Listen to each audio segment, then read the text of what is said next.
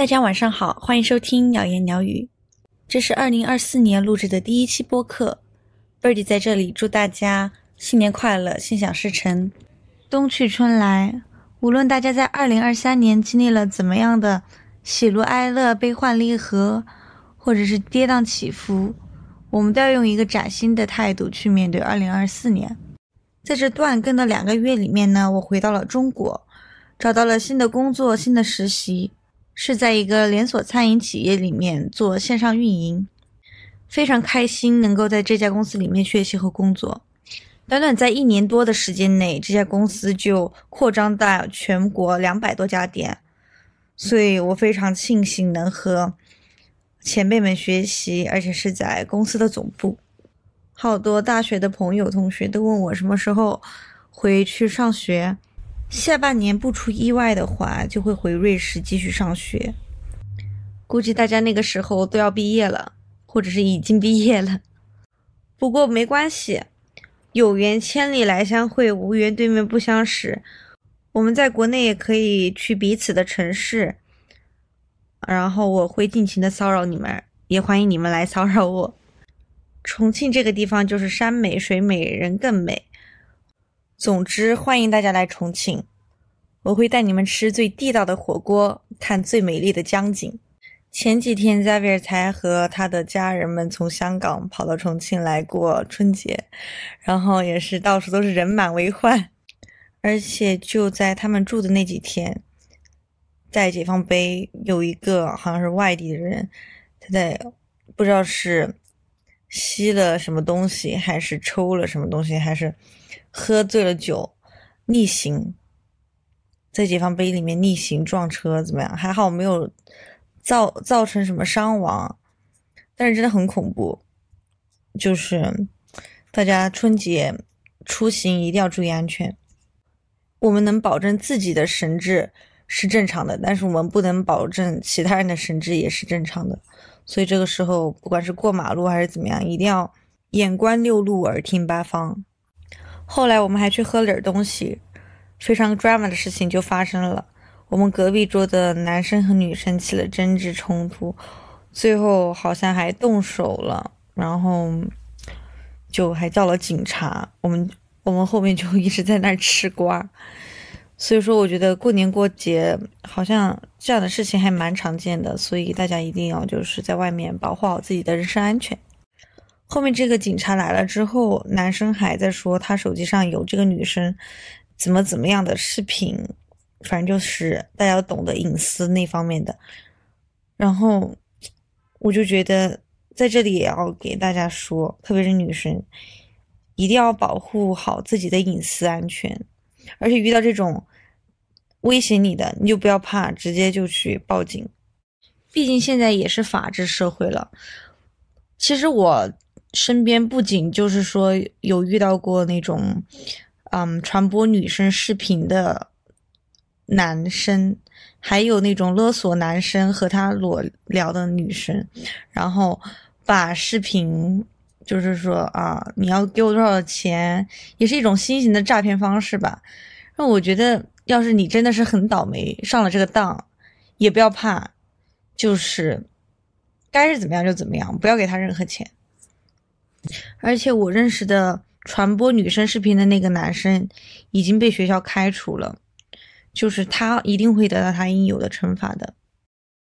不过我们还是要保护好自己的隐私安全，特别是网络上的隐私安全，因为现在的诈骗基本上都是网络诈骗。春节也是寒暑假了嘛，在各个国家留学的高中同学们也回来了。昨前天就和他们狠狠的聚了一下，然后玩到五点多钟才回家。我们玩了桌游、棋牌类的游戏，然后吃完饭之后还去玩了沉浸式剧本杀。玩完剧本杀之后还去唱了歌，唱完歌之后三四点了还去吃了海底捞，感觉很久没有这么疯狂过了。此时此刻很想唱那个李宇春的《再不疯狂我们就老了》，再不疯狂我们就老了。好了好了，打住，我这个又失长歌喉了，不好意思。说到唱歌，我们当时去唱歌的时候，小万同学给我点了一首《Never Enough》，唱的就是一个淋漓尽致，把旁边的小唐同学直接给唱哭了。不得不说，我这个歌喉还有这个投入的感情还是非常真挚的，是吧？好了，停止自夸，开个玩笑。后面他就到外面去，一个人在那里默默流眼泪。我还以为他怎么了，我以为他是不是什么失恋了。但是我在他没有男朋友啊，我说，嗯，怎么回事？然后我就去问他，原来就是真的是我的歌声把他感动到了，让他想到了我们以前高中的时候一起去唱歌的时候，我唱这首歌，就感觉一下就拉回了高中，我们一起在唱上课，然后玩乐的时光。其实我也是一个经常感慨、怀念过去的人，我就经常会在想，以前的那些建筑现在怎么又变成这个样子？然后我脑子里面还是以前的那些回忆，特别是很久没回国了，一回国我感觉好多地方都变了，就会有一种事过境迁，然后物是人非事事休的那种感觉。我家里面现在都还有一个箱子，装的全都是。从小学到初中到高中到大学，我收到的一些信件，还有同学录，所有所有的东西都放在那箱子里面。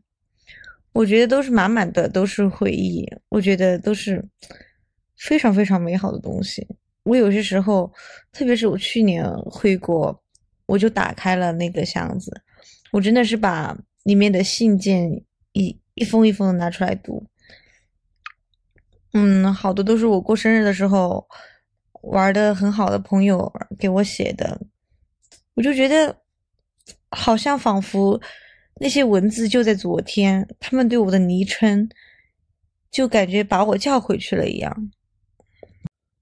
对我来说，那些过去的回忆永远都不会褪去。每当我看到那些文字的时候，我的记忆就直接把我带回了那段时光，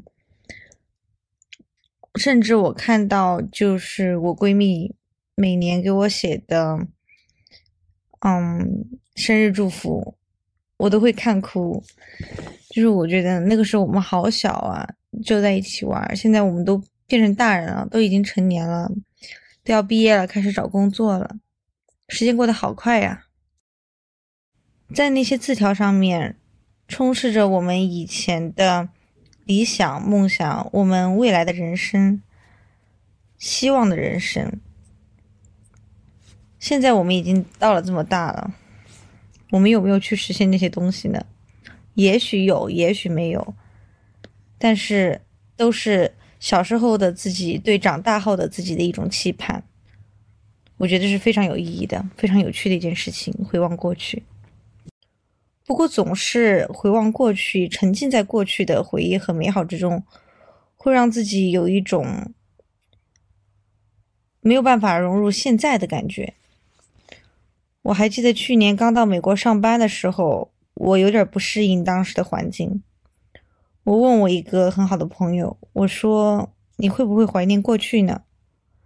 他说：“会呀。”他说：“唯一不想念过去的方法就是过好现在。”他说：“他觉得现在最好的就是赚完大钱之后，买自己想买的东西。是啊，这是他当时的一个目标。其实我们每个人都有自己的目标。有的人想升职加薪，有的人想拿到自己想要的 offer，有的人就想减肥三十斤，有的人就想打赢一场官司。最简单的人就是病人，他们就想要得到身体上的康复痊愈。”每个人在不同的阶段的目标都是不一样的，我们可以去设定追求自己的目标，但是都是建立在自己身体健康的基础下。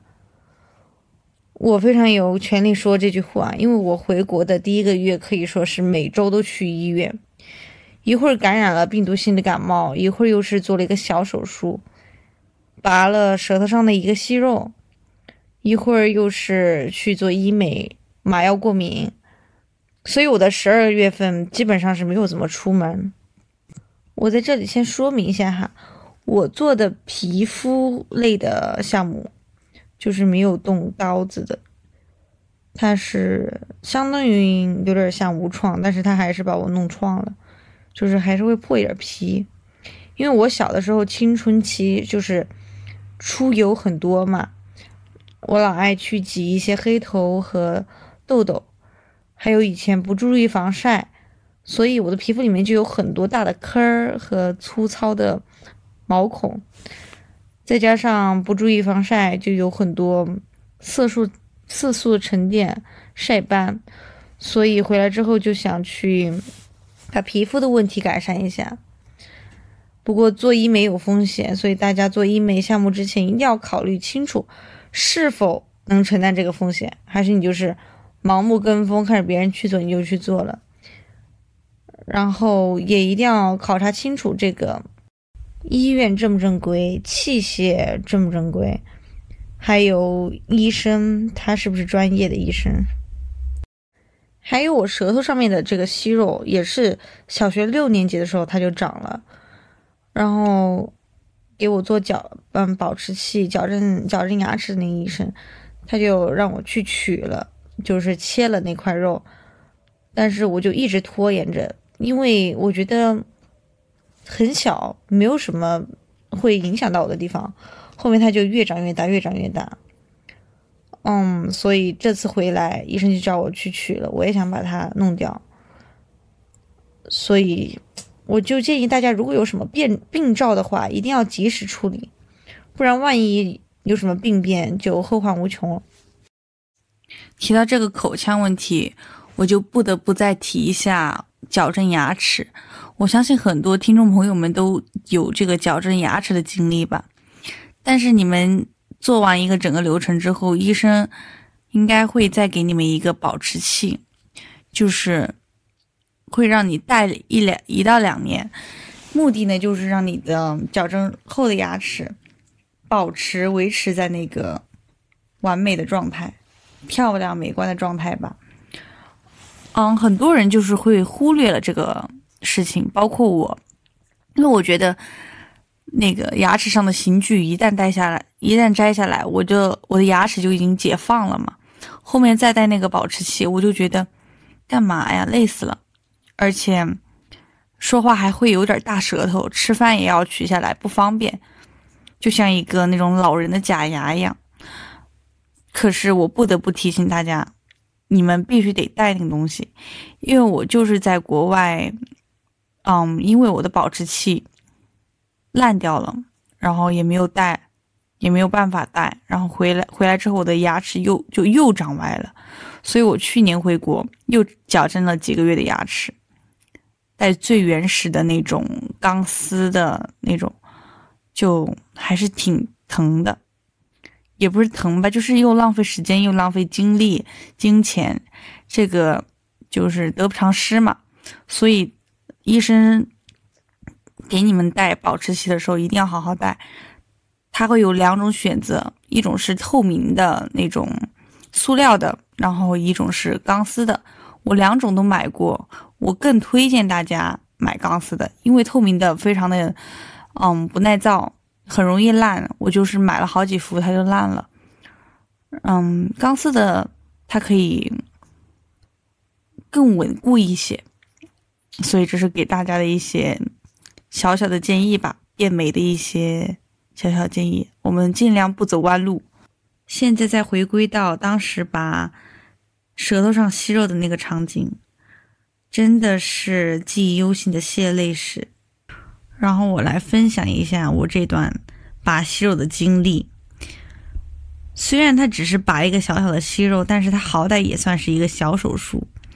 麻药进去的那一段时间真的是特别的疼，就是打麻药是一个很痛苦的过程。但是麻药劲一上来之后，麻药药效一开始。医生开始切我那块肉的时候，我是没有任何痛觉的，我只感觉有什么东西在拉扯我的舌头。包括医生把息肉拔出来之后，嗯，还给我缝了针，缝针的那个过程我都没有什么感觉。手术结束之后，我就吐了很多血嘛，然后说话也捋不直舌头，就总感觉自己是大舌头，然后也不敢说话。我以为这就结束了，原来是我太天真。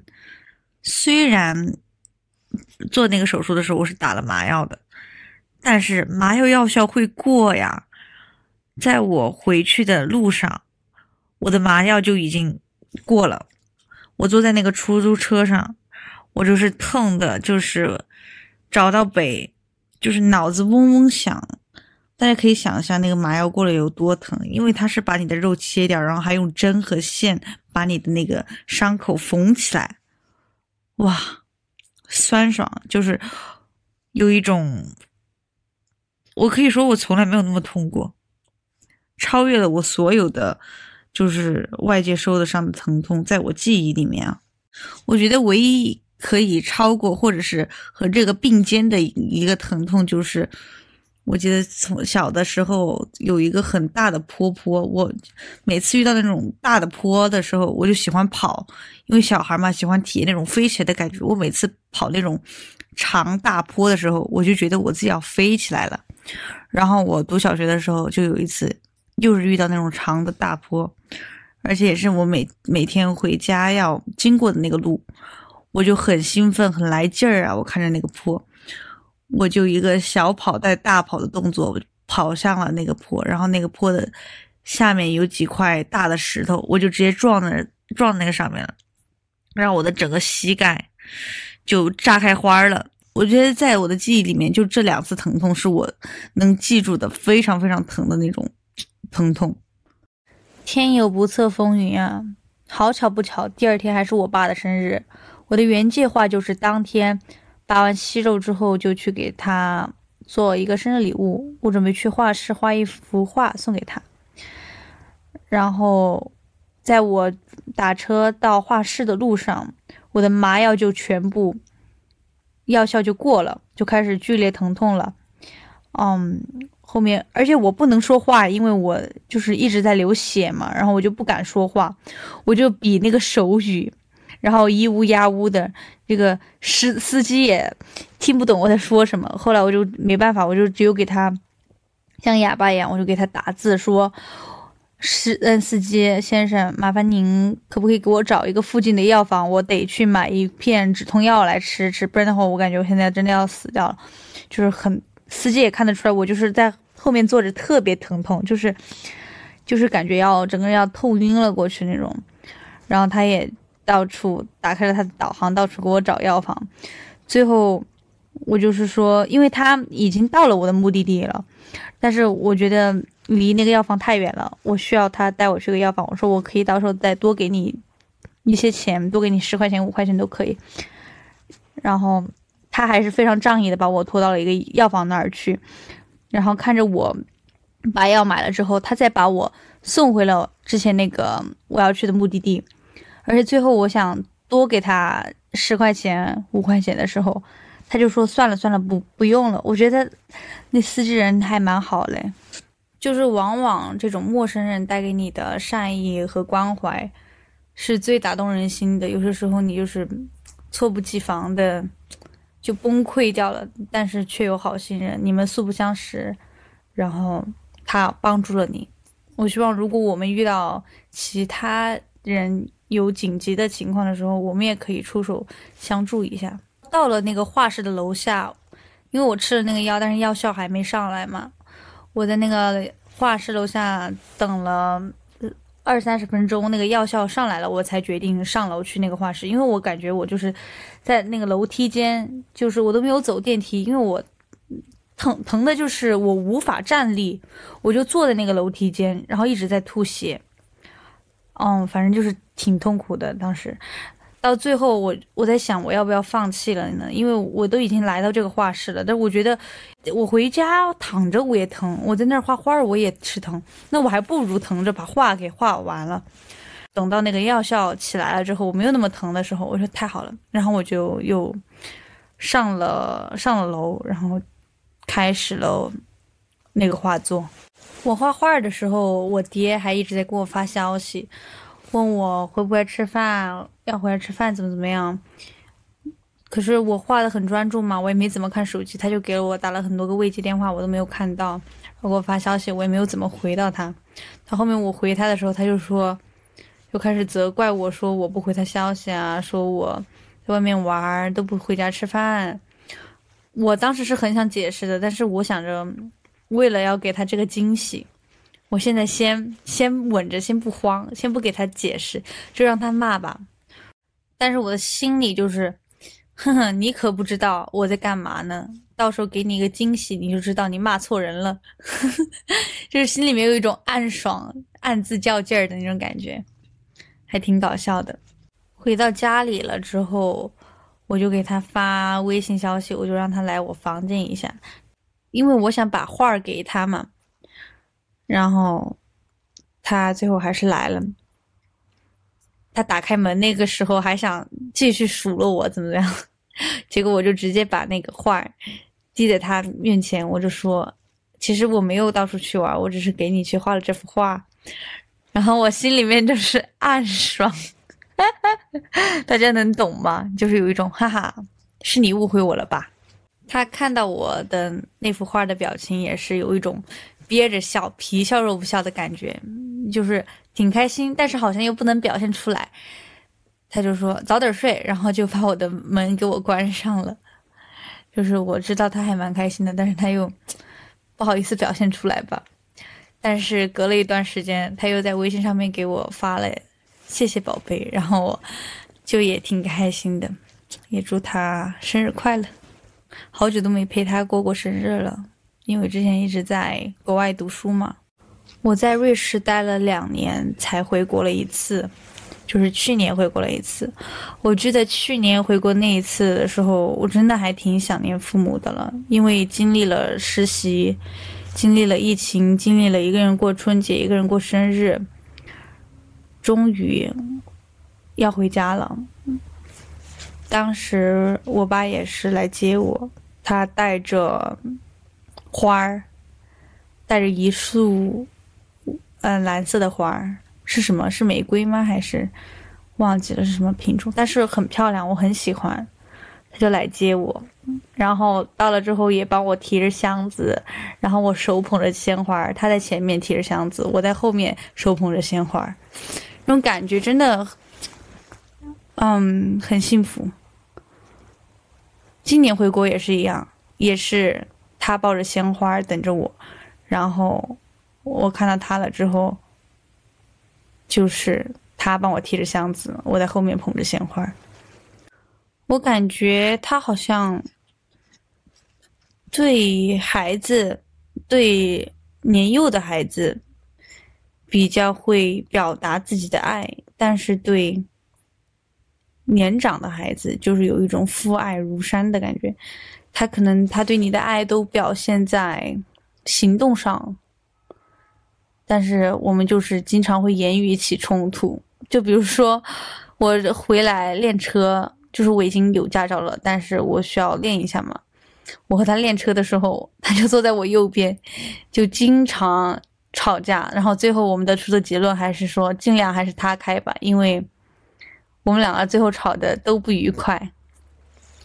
然后他对我要求也挺严格的，这个我也能理解。但是就是有些时候我们会还是言语上会有争执。但是我知道我们还是很互相、很爱彼此的，父爱如山嘛，理解理解，包容包容。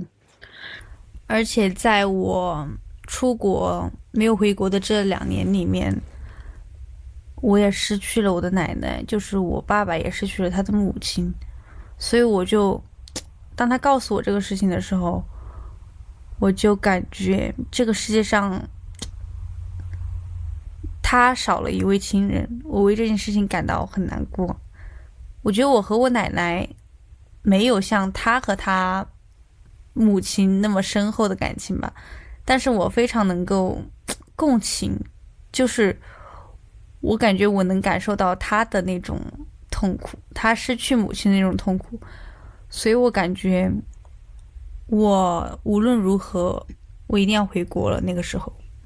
我当时问他你还好吗？然后他就说：“我说我给你打个视频吧。”他就说不打了，因为他在哭。嗯，我觉得他不想让我看到他哭的很伤心的样子吧，因为他总是把最坚强、最严厉的那一面展现给我，所以我觉得其实还挺冲突的，就是这种感觉，因为我从来没有看到他哭，也从来没有见到他这么脆弱过，我能感觉得到。但是我最后还是打了那个视频，因为我觉得那个时候他需要我。不过有可能就是距离产生美吧。我感觉我们两个在不同的国家的时候，我们感情还挺好的。然后离得近了，住在一起的时候就会产生很多冲突。不过我觉得这也是正常的，就是父母给你的期待很高，然后。你们之间也会有一些，嗯，年龄上的差距，一些鸿沟吧。没有办法，这个就是有一些，那个词儿叫啥来着？代沟。对对对，代沟。不过我们还是会一起做一些事情。我小一点的时候，他会，和我一起运动，打羽毛球，然后他在。踢足球的时候，我会在围着操场拍皮球。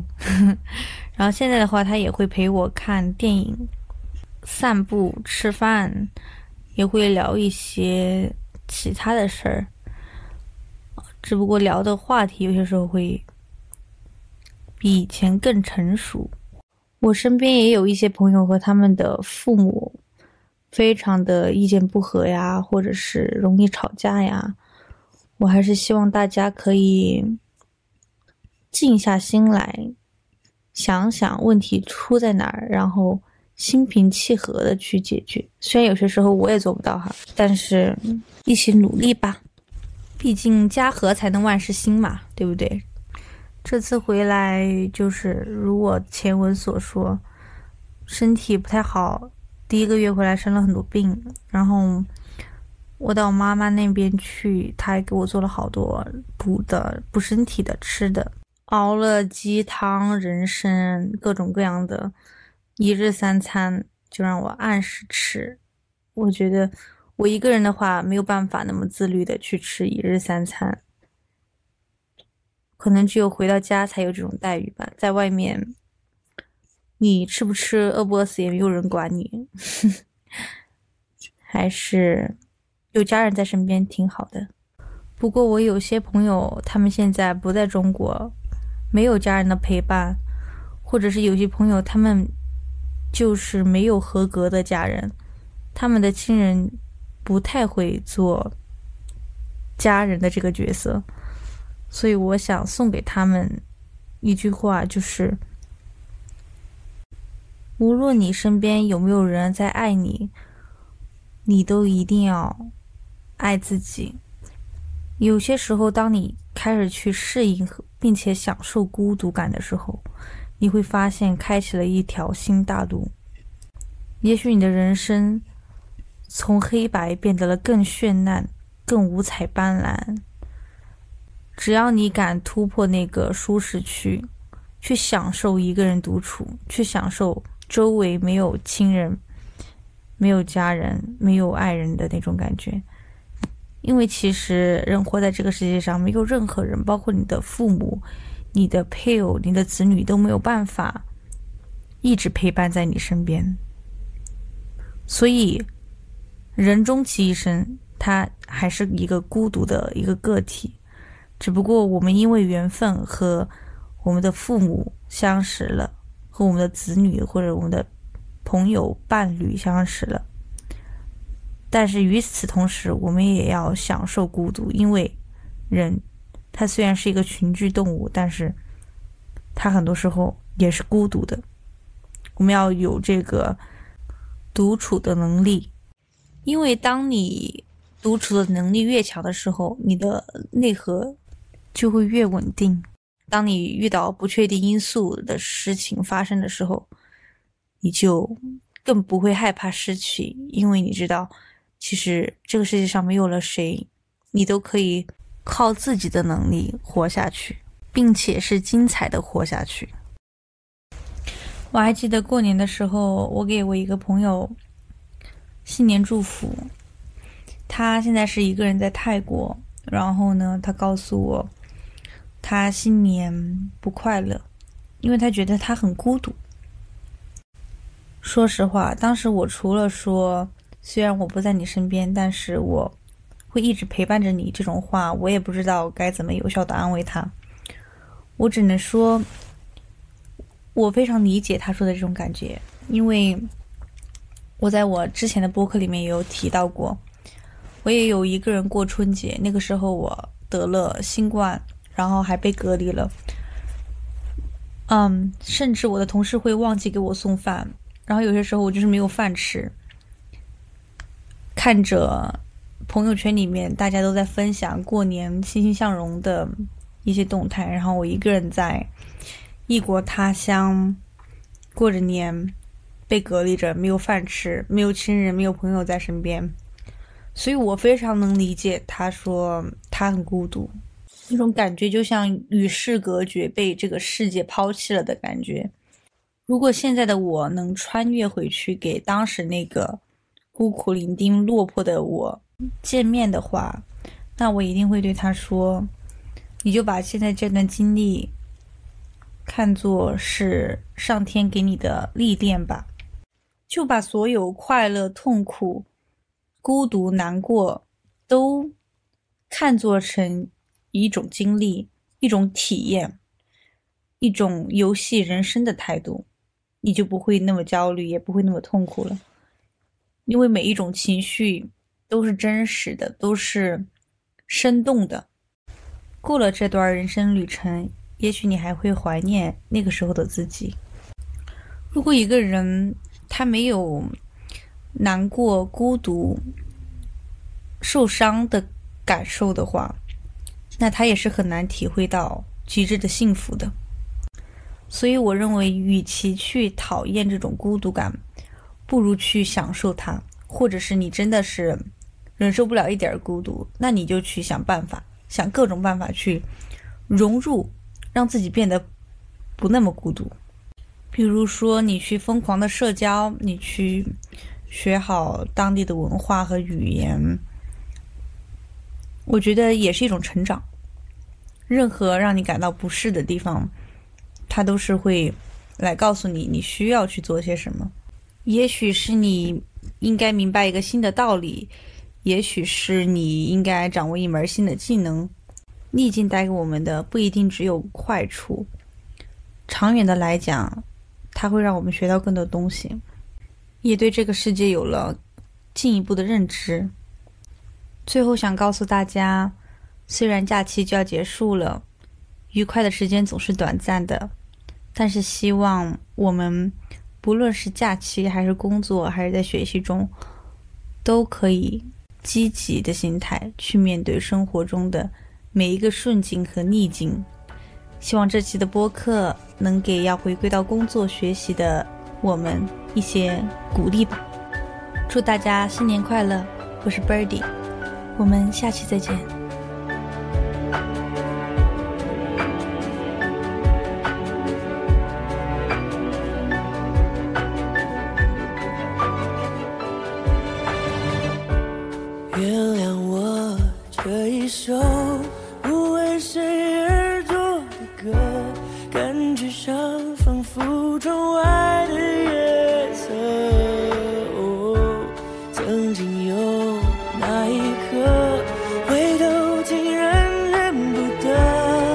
需要从记忆再摸索的人。